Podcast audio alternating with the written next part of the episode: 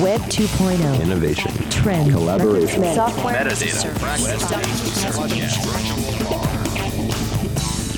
Got the world turning as fast as it can? Hear how technology can help, legally speaking, with two of the top legal technology experts, authors, and lawyers, Dennis Kennedy and Tom Mighell. Welcome to the Kennedy Mighell Report here on the Legal Talk Network. And welcome to episode 200, wow, of the Kennedy Mighell Report. I'm Dennis Kennedy in St. Louis. And I'm Tom Mighell in Dallas. In our last episode, we reflected on the history of this podcast, and it's a great way to get introduced to Tom and me and the podcast. So we we recommend episode 199. But this time, after 11 years, we've hit a big milestone, our 200th episode. We had what we thought was a great idea uh, for this this episode. That was to do an all listener question and answer show. And thanks to the work of the Legal Talk Network team, especially the, the work of the hardest working man in podcasting, Lawrence Coletti, we're able to do that.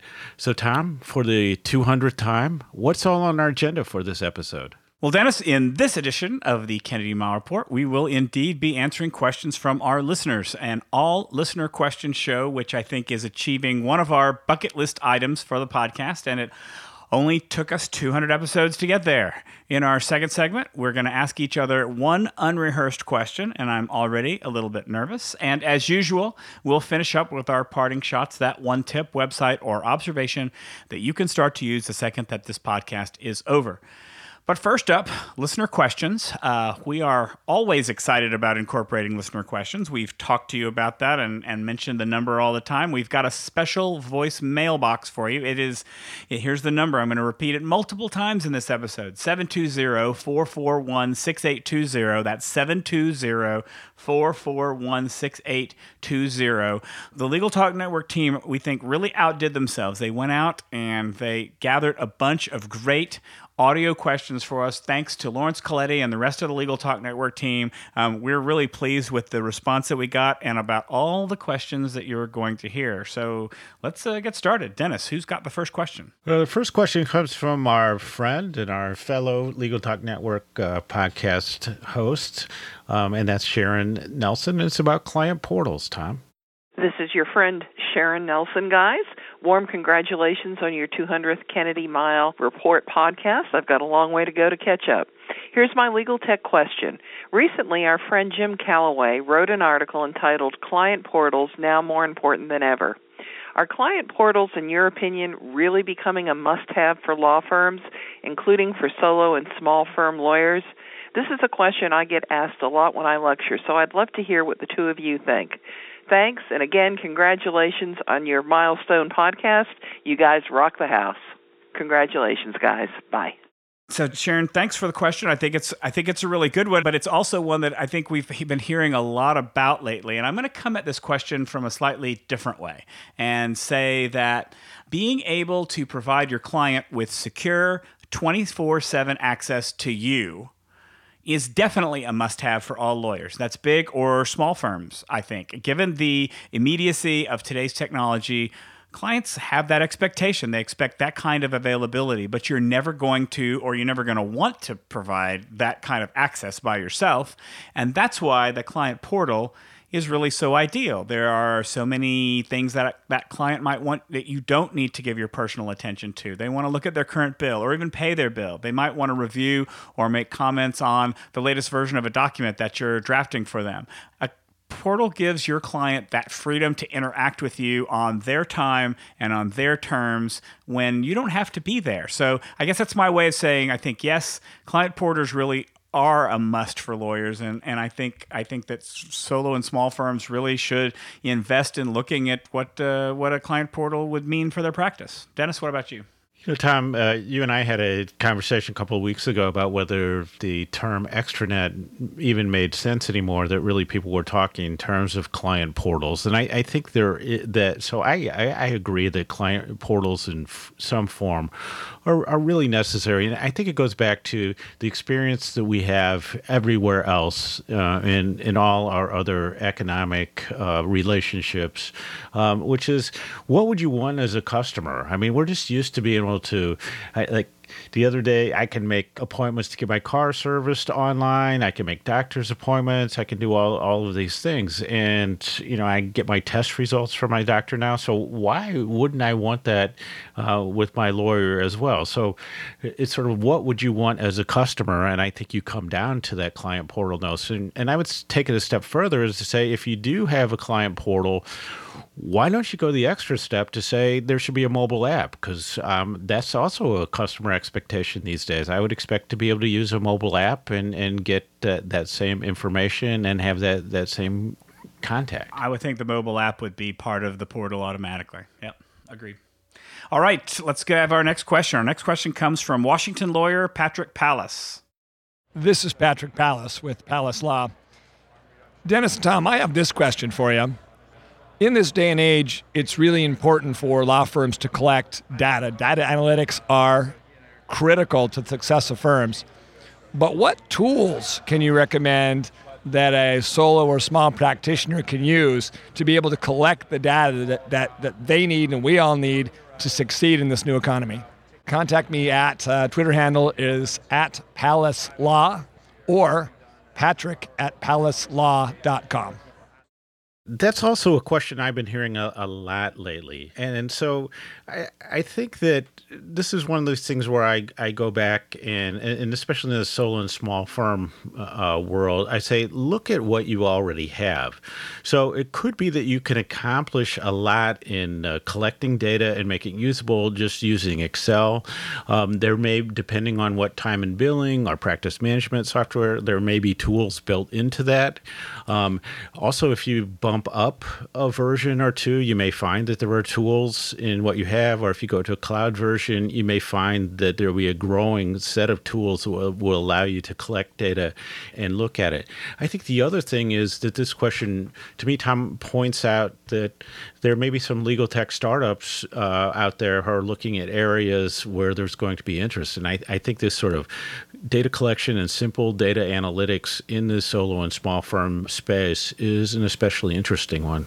I agree. I, I, like you say, I think there are several tools that large firms are already using to analyze and understand metrics around their practice, but they don't really scale down to solo and small firms either in price or I think practicality. So um, I think I agree. This is a great opportunity for a startup. And frankly, I went to go look at, you know, Bob Ambrogi's got a great list of legal startups. I really couldn't find, immediately find a company that would provide this kind of tool. So, uh, you know, next year ABA Tech Show is doing a startup alley. Maybe that's a great place for a company to introduce a tool like this. But I'm actually going to recommend a tool that I've been wanting to learn more about, but haven't had the time. You know, as a potential way for solo and small firm lawyers to, you know, the question was how do they collect information? Um, it's an online tool called Airtable. It's basically an online tool that allows you to create databases.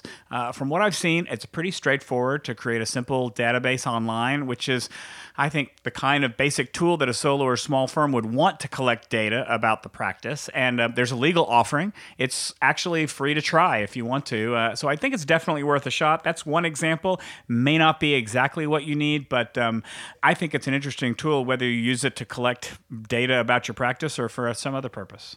Our next question comes from uh, Chad Burton, a well known legal innovator. And the question is Hi, this is Chad Burton, CEO of Curo Legal. My question for you guys is what technology trend do you think in the next five years is actually going to have an effect on reducing the access gap?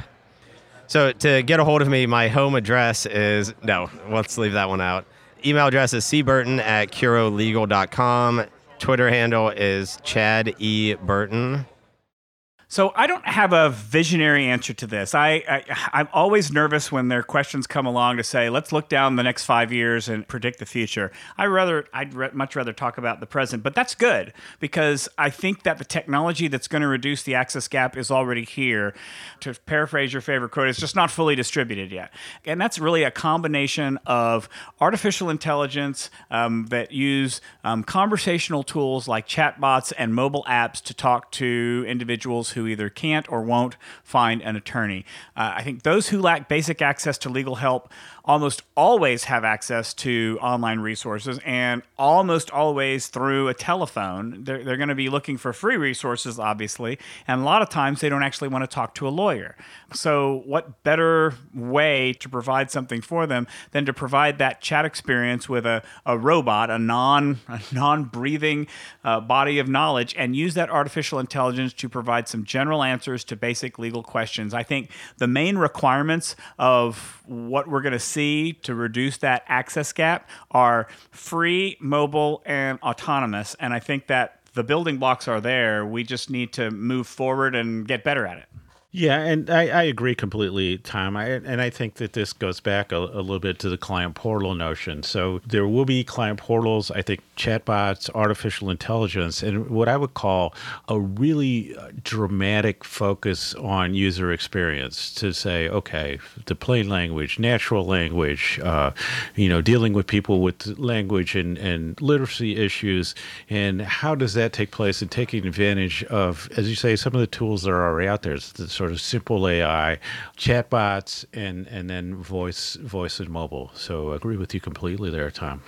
All right, our next question comes from Bob Ambrogi, our co host at Lawyer to Lawyer, our fellow podcast host, I guess I should say, at Lawyer to Lawyer from Massachusetts, who's uh, got the following question. Tom and Dennis, this is uh, Bob. I'm a lawyer in Massachusetts, and uh, I wonder should I get Word or Word Perfect uh, and if I get word, what do I do about the lack of reveal codes? Uh, you can answer me on my Twitter handle. It's at Bob Ambrogi. I look forward to your response. So, Tommy, you really think this Bob, the lawyer from Massachusetts, is Bob Ambrogi? I mean, it does sound suspiciously like him, but it's uh, let's treat Bob's question as as a perfectly serious one. And I, I th- so I, I, come out in different places on this. Um, to me, the best word processing program is the one right in front of you. So if you want to write, you're going to write. And so it could be, you know, it could be Google Docs, it could be Word, it could be Scrivener, it could be something on your your mobile phone or, or tablet. That's ultimately where I come out. And there are some markup tools, plain text tools, but sort of what gets what's in your brain onto the screen and into a file that you can work with, I think is the best thing. So if for you that's word perfect, that that's fine. But I think you we live in a in a world of of words. So at some point you're going to be converting a document back into a word format. And I think what really drives that for me is not something like reveal codes or anything like that.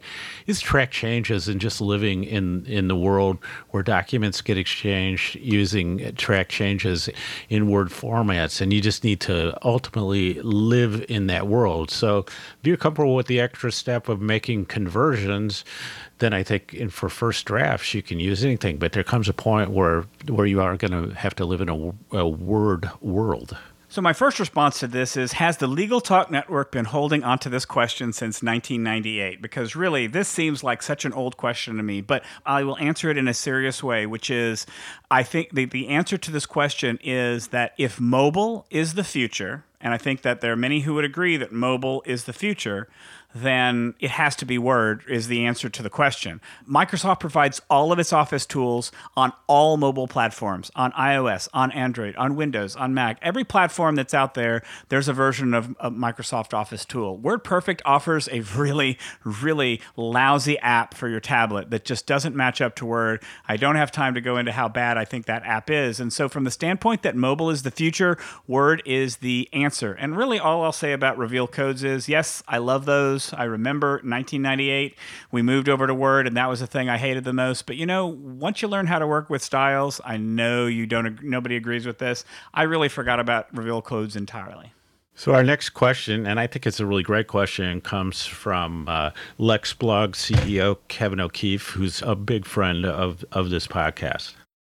Why are you guys still doing this? What motivates you to do this podcast time after time after time. What is the most rewarding thing each of you find that you get from doing the podcast? It's Kevin O'Keefe, and my Twitter handle is at Kevin O'Keefe. Well, Kevin, when I hear that, I, I automatically want to say, uh, you know, why are you still blogging? Because it's really the same, I think, for us as well. For me, podcasting is about two things one is general, one is more personal. First, it's about keeping up with the latest in technology topics for lawyers. For me personally, I enjoy that. And I have always wanted to help other lawyers keep up with technology. And to the extent that I can teach them about that through podcasting, I love doing it. I'd really love to be keeping up my blog doing this. And, and I hope to be doing that in the near future. But for now, the podcast is a great way to provide that information.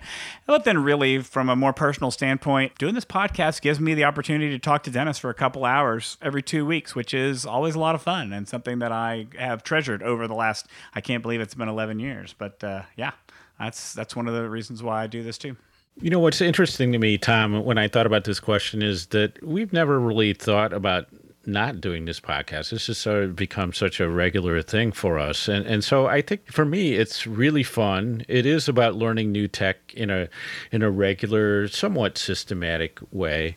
And and I really enjoy meeting our listeners from time to time because people will talk about the shows and how they learned something that, you know, changed their practice. In some cases they say changed their lives. And that's that's really rewarding. But but I think that it really is the case. I mean, in the in the preparation or the pre-show, uh, it's kind of funny because people think that Tom and I always agree on everything, and we just had a conversation where I'm not sure we agreed on anything. But now, now we're back in the podcast mode. But I think it's right. No, Tom is is totally one of my best friends, and and to get the chance to to talk together on a regular basis about the things that we like is just a great part of podcasting and the friends that you make through podcasting like the friends i made through through blogging um, is, is just an amazing thing our next question comes from andrew legrand and it's about actually paying for technology my name is Andrew Legrand. I'm a business attorney here in New Orleans, Louisiana. And my question is which bill or invoice are you happy to pay each month? And if it's not a technology thing, what's your favorite technology bill or invoice to pay each month? My contact information is on Twitter at law by Legrand, L E G R A N D. So, this is actually a hard question. Thanks for the question, Andrew. I think this is a hard question, though, because there are a lot of technology bills that I'm happy to pay. And the reason for that is I think that's different for me now. The reason why this is an interesting question is is that I don't know that 10 years ago there was a technology bill that you would be getting on a regular basis. So I think that, that what's interesting inherent in your question is is that now that we've moved to a subscription model for technology that we're paying for technology on a more regular basis rather than the latest version of Word or the latest version of Acrobat. I think that because this subscription model is at what I would consider to be fairly reasonable cost for most of these tools, you know, as long as the tool does a good job, I like this subscription model. It ensures that I always have the most up to date version. You know, $150 a year to always have the most recent version of Office is great. $20 a month to keep up my Squarespace blog that I keep for my iPad. You know, each one of those services has learned to price the market so that I think those prices are reasonable given the service that's being provided. Now, obviously, the problem is when you add up all those costs you're paying, you might be surprised at how much all your subscription costs. But I, have got to answer, if I have to answer one thing that I'm pleased to pay for, I'm going to say Office 365. I live in the office world, I use that stuff the most. I think that for $150 a year, not only are you getting those office tools, but you're getting Teams and Planner and bookings and a SharePoint site, and you're getting so much stuff for that. I really think that Microsoft has got a great model, and that would be my number one choice if I had to answer the question. Well, I have one that's not a monthly subscription, which is OmniFocus, which you know totally organizes uh, my life. So that they could charge me about anything, and, and I would be in on that. On the monthly side, I agree with you. Office 365, probably the one that that I'm just really easy to pay for is is 1Password for password management, and then I think you know Dropbox, Evernote, they all have benefits. So you're right, Tom. It's uh, these companies have made it easy for you to pay for their services, and they do a nice job on a lot of things. Um, we have created a sense of community in some of these apps, and it's you know you just feel like you're helping the cause by uh, paying for the apps. All right, our next question comes from Florida lawyer Liz McCausland. Hi, I'm Liz McCausland from Orlando, Florida, and my question is what are your top three apps for lawyers? at Liz McCausland on Twitter. L I Z M C C A U S L A N D. I like this question because it allows me to kind of reflect on this type of questions when, when people say, What's the best whatever to do.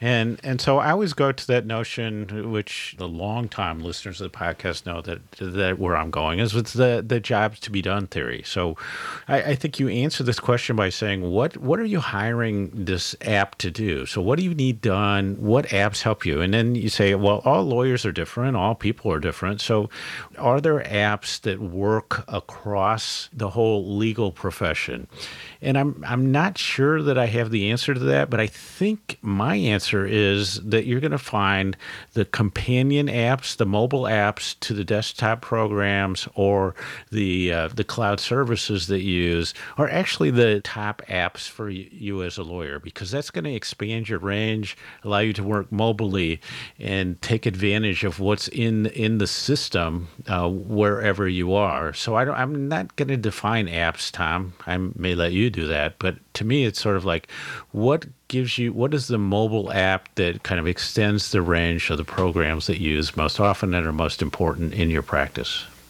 I like this question too, but it's hard to say the top three apps and have a question. So I'm going to cheat also, Liz. I'm sorry. I'm going to cheat and, and answer this in terms of categories. Here are the categories of apps that I think are the top three that lawyers need to have.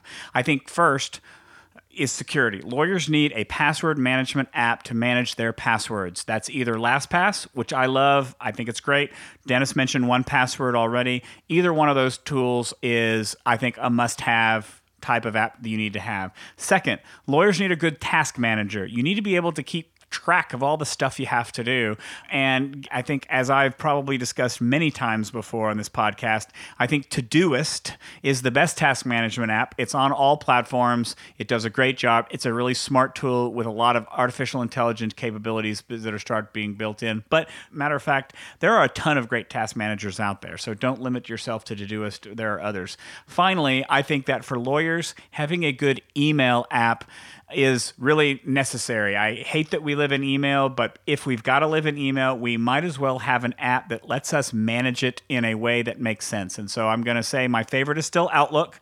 It connects directly to your Exchange account, but it has some of those modern features that we see from apps like Inbox, where you can swipe left or swipe right and really triage your email in a quick, efficient way. I think those three types of apps are really the important things for lawyers to have on a phone if we're talking about mobile apps. So our next question question comes from Scott Bassett, and I think it's a great question that anyone who's thinking about moving to the cloud should ask. Hi, Dennis. Hi, Tom. This is Scott Bassett. I'm a fellow podcaster. I am a practitioner in Portage, Michigan, and also live in Bradenton, Florida, so I'm a virtual guy as well. I have a question about cloud based time billing and accounting programs. I'm a longtime PC Law user, and I have a lot of faith in the program. It's been very solid for me, but I'm tech savvy and I want to be in the cloud and be able to enter time wherever I am. Is there a time billing and accounting program that's cloud based that I can trust as much as I trust PC Law? And you can find me at scott at michiganfamilylawappeals.com or on Twitter at sgbassett um, or on LinkedIn at Scott Bassett. So, Scott, thanks for the question, but I'm going to punt uh, just a little bit. I'm going to punt a little bit because I believe that to give a recommendation like this, you've got to have spent some time with the options, and I just haven't been able to do that. So, I'm going to actually give two answers to the questions. First, I think that there are a number of great cloud based tools out there that are practice management related. They may not be solely dedicated to time billing and accounting, but they have time billing and accounting features. Clio, Rocket Matter, MyCase, they all offer those types of features from what I understand from the people who use them, from the people who implement them, they provide good, solid services in those areas. Are they as good as PC Law? This is where I just don't have the experience to talk about that. But let's say that for a second. So if, if you really like PC Law, if you trust PC Law, then don't worry about going to another service. Go and find, and granted, I, I don't know how much longer this will be a service, but there are a number of hosted versions of PC Law so that you can actually go and access PC Law in the cloud, getting all the features that you already know, that you already trust, without having to worry about going to another solution. So there are a couple of them that are out there. If you just go and do some searches, find a version of PC Law in the cloud and use that uh, instead of trying to find another tool that can do the job just as well. Yeah, so I have similar comments, Tom, and I would just add that, uh, and this is one of my weakest areas of, of legal technology, but I saw something called PC Law Mobile, which may give you the functionality that you need. And the other thing is, and I'm not sure, Tom, this is exactly what you were talking about, but there are some some services that provide cloud hosting of or a cloud-based desktop that would include the actual uh, legal software packages like PC Law. So you would have the benefit of having the cloud type access, even though there's not a cloud version. So it's more like a dedicated host for you. So that's another way to look at solving this question. And the other thing is that um, I, you know, is, is to go to the PC Law people and say, hey, what do you have that you can help me with? All right. Next up, our next question is from Michigan lawyer Samantha. I think I hope this is right. Meinke. I hope I got that right, Samantha. Hi, Dennis and Tom. I'm Samantha Meinke, the communications manager for the State Bar of Michigan. And I'm wondering do you have any advice on what apps exist for Apple Watches and other wearables that are germane for lawyers? Please let me know. I'm on Twitter at Sammy M, S A M M I E M. Thank you. So, thank you, Samantha, for that question. I think that I just am not really aware of on the Apple Watch something that I would consider a legal app. But I I think the watch could be really useful. I mean, definitely timers, reminders in their own way. I think the health apps, um, because if you look at the health statistics on, on lawyers, I mean, just the fact that you're able to track your your movement that you stand during the day, those are useful. But I would say on a watch at this point, I mean, other than sort of screening your calls and screening your, your text messages, I would say timers and reminders, I, I think would probably be the best applications for lawyers. Right. And, and I think, as far as I can tell, and I am not an Apple Watch user, but as far as I can tell, there aren't any specific legal apps for the Apple Watch. So I think if we think in the pure legal sense, the best the answer to your question really, Samantha, is no. But but if you think about it in terms of the best functions of the watch, what's the to borrow Dennis's term, what's the job to be done of the watch? I think the watch's purpose is to to alleviate the need to use the phone to a certain extent. So, what does the phone do, or what are some of the things that the phone has done that you can pass off to the watch if necessary? You know, one example of an app that I, I found is is a recording app. It can record conversations. It's called Just Press Record. If you want to take a quick statement from a client or record a conversation that you have with somebody, obviously letting them know you're recording them, you can do that on your phone. Then there are the practical things that lawyers need to do. So think about what are the things that I would do with my phone? Can I do it also with my watch instead. So, like using the password manager that we talked about just now, instead of looking on your phone to get a password, just open it up on your watch and it's there a lot faster. The Deliveries app, Deliveries is one of my favorite apps on iOS and it can tell you when packages are going to be delivered. And now you can get that on your phone as well. So, when you're thinking about the best apps to use on your watch, think about the things on your phone that really are, are your go to and find out if there's a watch app version of that as well. So our next question comes from Legal Talk Network audio engineering legend Adam Lockwood. And Tom, I think this is your favorite topic. Hey guys, audio engineer for Legal Talk Network, Adam Lockwood here. Congratulations on your 200th episode. It's very cool, and uh, we're looking forward to many, many more. I had a question for Tom. Tom, I hear that you are a connoisseur and fan of Bluetooth speakers. So I'm wondering what has been your favorite one that you've tried? And are you going to be trying out the Apple HomePod when it comes out? Love to hear your thoughts. I have to say, Adam, this is a fantastic question, and thank you so much for asking it. it I love talking about this sort of stuff, but I'm going to be short and sweet. My recommendation is for speakers that work no matter whose world you are in, Apple's or Google's. Uh, so that's why I'm not going to talk about the HomePod so much here. I think you pretty much can't go wrong with any speaker from UE or Ultimate Ears. I have three of their speakers that I've been trying the UE Boom, the Roll 2, and the Mega Boom. The, the Roll 2 actually just got named by Wirecutter as the best Bluetooth speaker, period.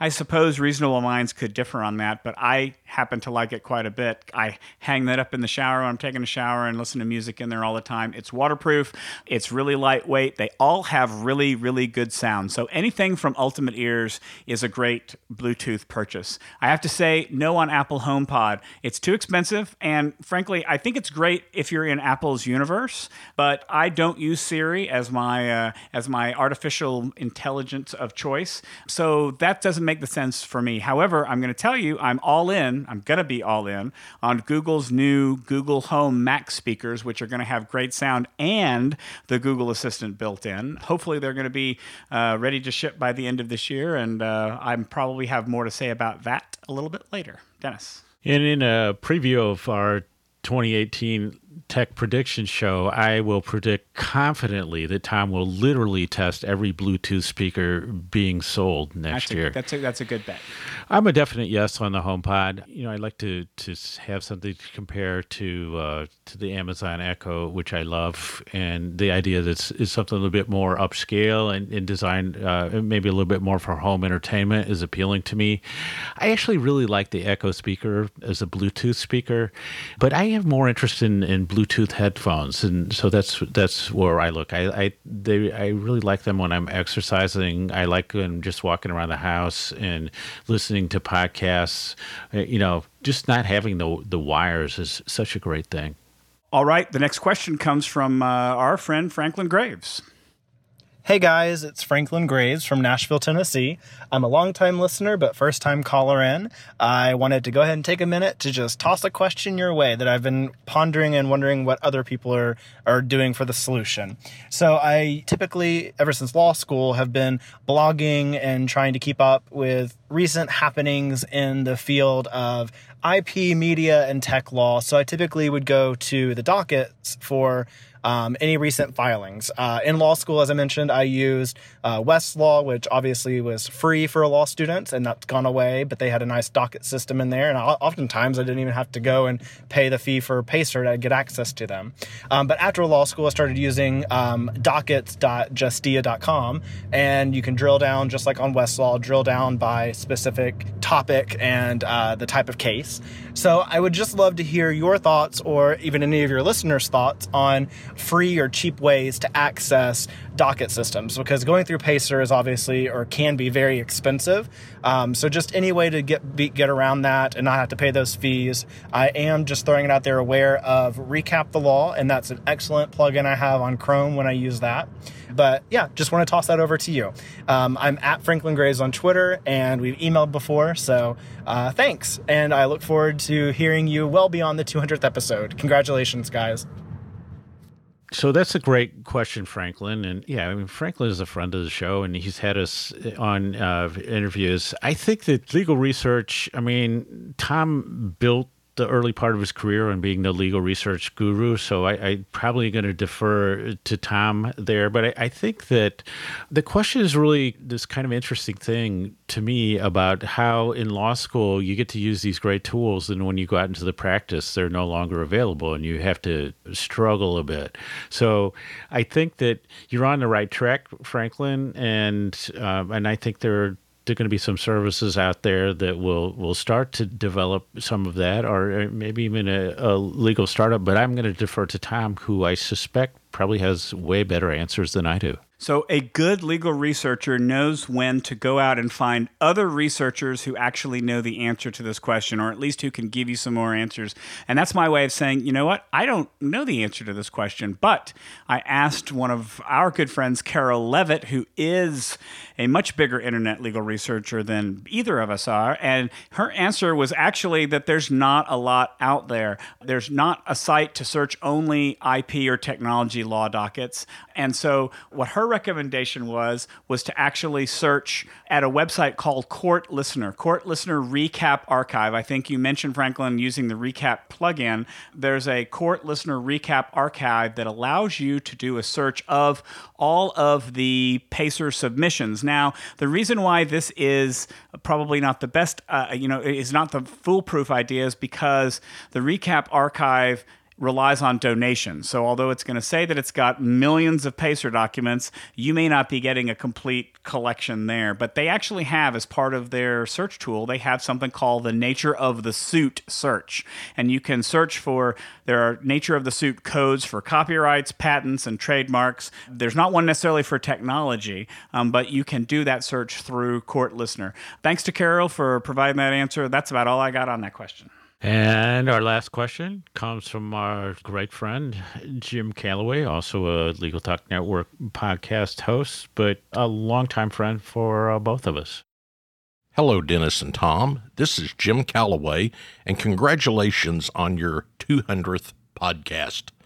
My question is what is the worst or most misused bit of technology that most of us are using today? But no fair using email. We all know about that one. Again, congratulations. This is Jim Calloway from the Digital Edge podcast and the Law Practice Tips blog at lawpracticetipsblog.com. Thanks. All right, Jim, that's a tough question because there are so many misused technologies for people. And I'm going to go old school, and I've talked about it already several times during this particular podcast. I'm actually going to say Microsoft Word. Every Word document I get, and let me back up. I'm going to expand and say Microsoft Office tools. Every Word document I get is a mess. I spend more time cleaning up and formatting a Word document than actually working on the content itself. If people could learn about styles, about line spacing, they could create really neat, easy to navigate documents um, that are a pleasure to work with. And I, I will say that about PowerPoint. People just don't know how to use PowerPoint in a way that makes any sense. And I spend a lot of time cleaning up presentations. I think Excel is harder to mess up, but people who don't know to use Excel, you, you really know they don't know how to use it. Um, I, th- I really think that the stuff we spend the most time on is still the most misused piece of technology that we have. Yeah, that's a great answer, Tom. So I have two answers. Uh, neither will be surprising, but I, I think that probably the worst thing people are doing is texting while driving. Like, let's think about what's what's going on when when you do that. And then the other technology use that I really really hate are video ads that sort of automatically execute. And you can adjust settings on this, but God, I just hate when all of a sudden some video with sound just starts running when I'm on a, a web page. And I don't know why anybody thinks that after that experience, I'm going to buy what they're selling. But uh, man, I hate those. Whew, we got through them all, Dennis. That was a great set of questions. Thank you so much, everybody, for making our 200th episode um, such a memorable experience. It was great to answer your questions, and we look forward to answering more questions in the future. Remember, the number to call is 720 441 6820. 720 441 6820. Before we move on to our next segment, let's take a quick break for a message from our sponsor. Looking for a process server you can trust? ServeNow.com is a nationwide network of local pre screened process servers. ServeNow works with the most professional process servers in the industry, connecting your firm with process servers who embrace technology, have experience with high volume serves, and understand the litigation process and rules of properly effectuating service. Find a pre screened process server today. Visit www.servenow.com.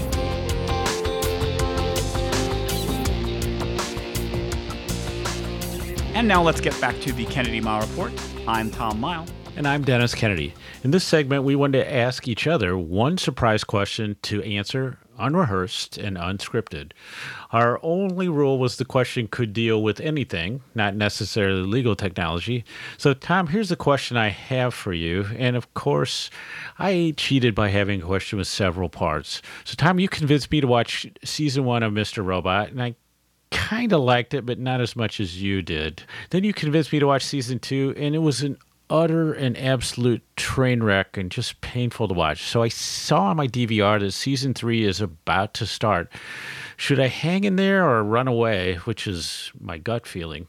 And then, do you have any new shows I should watch or that you think I should watch, like The Orville or anything along those lines? Okay, all right. So would you really watch the Orville? I mean, the Orville really hasn't gotten great reviews. I, I am fortunately a slave to Metacritic, and, and the reviews have not been good for the Orville. So you'll have to tell me whether that's a, a good show to watch or not. So I apologize about Mr. Robot. I'm still intrigued enough to probably want to watch uh, season three, but your your review of the past two seasons, I think, is an accurate one. I'm really challenged here though because you've you've asked, do you have any new shows that I should watch or that you think I would like? And there really aren't a ton of good news shows out there that I'm recommending, but here are three. I'm going to give you three that I'm intrigued by for one reason uh, or the other. There is a new limited series on Netflix called American Vandal. The subject matter is a little bit foul. Um, if you can get past the graffiti and the graphic nature of the, the, graffiti, it's a satiric documentary. It's showing how a documentary is made these days from a standpoint of something that's utterly absurd and ridiculous. And we've I've watched three episodes and am it just laughing hysterically at all of it. It's a great depiction of how people do and, and take seriously uh, uh, documentaries these days. I have always been a Star Trek fan, and so I am watching. I think I'm in uh, past episode three now of the new Star Trek Discovery on CBS. I love it. That has something to do with me being a Star Trek fan, but I highly recommend that. And then the one that I'm really looking forward to, the one that I really want to be good, but as we're recording this, it hasn't come out yet, so I don't know yet, is called Mindhunter, which is coming up on Netflix. It's about how the FBI first identified and profile serial killers, which I love shows like that. Um, the star Jonathan Groff is a great actor, so I can't wait to take a look at that. Uh, hopefully, by the time this podcast comes out, I will have gotten a better appreciation for whether that's going to be a good show or not. Dennis, I have a question for you. So, here's my question. You know, it's funny because your question was about movies. Mine is about books. Um, you read a lot of books. You read many more books than I could ever get to. We usually have a podcast during the summer about our summer reading lists, and we didn't do it this year. So here's my question If you had to recommend one book to me that you read over the summer, which book would it be? So this is a tricky one for me because, uh, as you know, Tom, this is the year that I decided I was going to write, read all of the books by the the Scottish uh, writer Ian Rankin, which is the Inspector Rebus series, and uh, which is twenty one books maybe it's 22 because uh, there's a book of short stories. So that makes this tricky because that that was a lot of the huge proportion of the the books that that I read. So I would not recommend that you start from beginning to end like I did because it is a lot of a lot of work and and I think the character really takes off maybe about two thirds of the way through. Um, so if you're going to pick one, I would say there's a one called "Standing in Another Man's Grave," which I think kind of captures the character really well, and I think and and the writing is great as well. I really I might recommend this book called 1491, an older book by Charles Charles Mann, which uh, talks about North and South America before Columbus arrives, hence the title of 1491. And it, it's it's a fascinating uh, look at the fairly large civilization in North America and, and, South America before the Europeans arrived, and I really enjoyed that. And then the other one, um, and this I, I think is probably unique to me, Tom, but it's something we all need to think about at some point. And you sort of face the issue in a different way than than I am because uh, we're thinking about selling our house and downsizing to an apartment. But it's a book called "Let It Go" uh, by Peter Walsh, which which really helped me kind of think about what is stuff do we need to keep and how big of a place do we need to have in to live in and how that changes as life goes on so those would be my uh, suggestions for you thank you very much Now it's time for our parting shots. That one tip, website, or observation you can use the second this podcast ends. Tom, take it away. All right, so this is not so much a tip as just an observation that um, if you paid attention to Google's announcements uh, the week before we recorded this podcast, so I think it was October 4th, you will know that Google is all in on artificial intelligence. They, they've made it clear that where other phone companies and other companies might uh, be trying to make the most beautiful or stylistically interesting devices that are out there, Google is all about the smarts, and they're building the Google Assistant into everything that they do. And the only reason why I didn't buy every single one of the things that Google offered last week is that they're not available yet. They have a new Pixel phone that I'm going to buy. I want to buy a Pixel phone. They have new headphones that use the Google Assistant where you can actually use the Google Translator and have the translations come through your headphones into your ear. I already mentioned the Google Max speakers that I plan to buy and replace my Sonos speakers with because uh, I want to be able to talk to my stereo speakers throughout the house.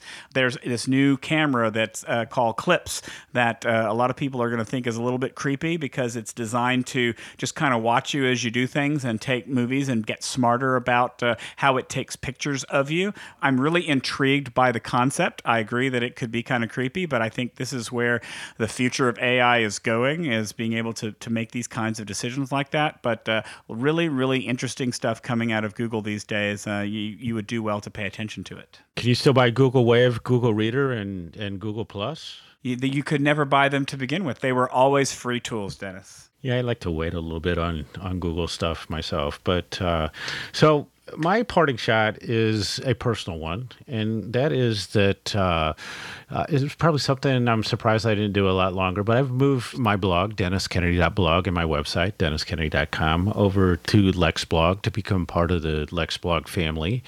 So it's it's launched, and uh, now DennisKennedy.com, DennisKennedy.blog all point to a, a new redesign. And I'm going to have probably by the time you hear this, I'll have more of a, a launch because I haven't posted for a little bit while that transition has has happened. But I'm very excited to be part of the LexBlog community and to have a new redesign of the site. And it's great now that the domains that I own all point to the same place. So uh, I, I, feel like I'm making progress on the the internet presence front. My gosh, maybe maybe that's how I relaunch my blog is is to become part of that LexBlog network. That would be interesting. All right, so that wraps it up for this edition of the Kennedy Mighell Report the 200th edition of the Kennedy Mighell Report, that is. Thanks for joining us on the podcast. You can find show notes for this episode at tkmreport.com. If you like what you hear, please subscribe to our podcast in iTunes. Please give us a like in the Apple Podcast app or go to the Legal Talk Network site where you can find archives of all of our previous podcasts. If you'd like to get in touch with us, you can email us at tkmreport at gmail.com. You can find us on LinkedIn. And once again, not that I've said it enough, that phone number for voicemail questions is 720 441 6820. So until the next podcast, number 201, I'm Tom Mighell. And I'm Dennis Kennedy, and you've been listening to the Kennedy Mighell Report, a podcast on legal technology with an internet focus. Really, it will help us if you rate us on Apple Podcasts. So think about doing that for us, and we'll see you next time for another episode, as Tom says, number 201 of the Kennedy Mighell Report on the Legal Talk Network. Thanks for listening to the Kennedy Mighell Report. Check out Dennis and Tom's book, The Lawyer's Guide to Collaboration Tools and Technologies Smart Ways to Work Together from ABA Books or Amazon. And join us every other week for another edition of the Kennedy Mighell Report only on the Legal Talk Network.